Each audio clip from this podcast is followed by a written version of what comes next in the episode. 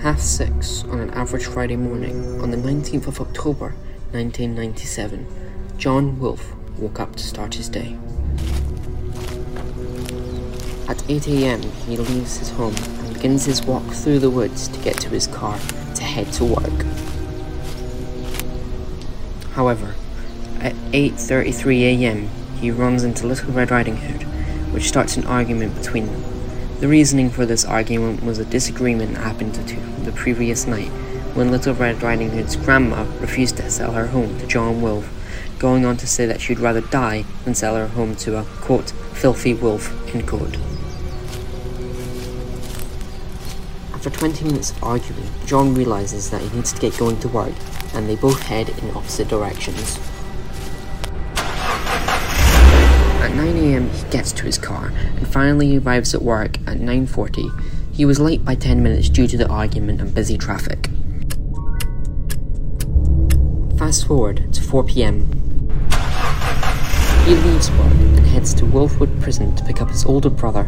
His brother James Wolfe had served 15 years of breaking and entering, along with the first degree murder of Mr. Cody Pickerton and Mrs. Susie Bickerton, at 6.06 pm, he arrives at Wolfwood Prison and picks up James to take him home.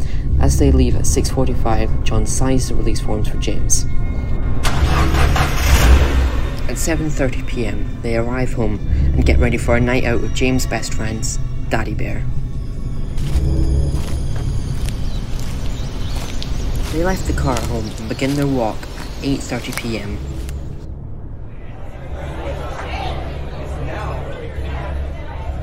At 9pm, they arrive at a local pub called Jack's Magical Beanstalk to celebrate James making parole. At half three, John left the pub while James and Daddy Bear continued their night of fun. As he drunkenly walks home through the woods, he arrives home at 4.35am, then immediately passes out on the couch.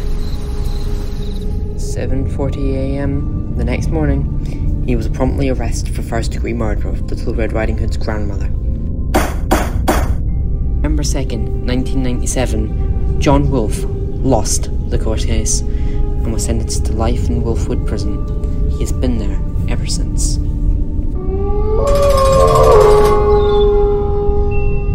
This is the famous trial of Little Red Riding Hood, and in this podcast, we will get to the bottom of this case and prove once and for all the innocence of this poor wolf and unmask the true evil behind this case and let unlock free wolf.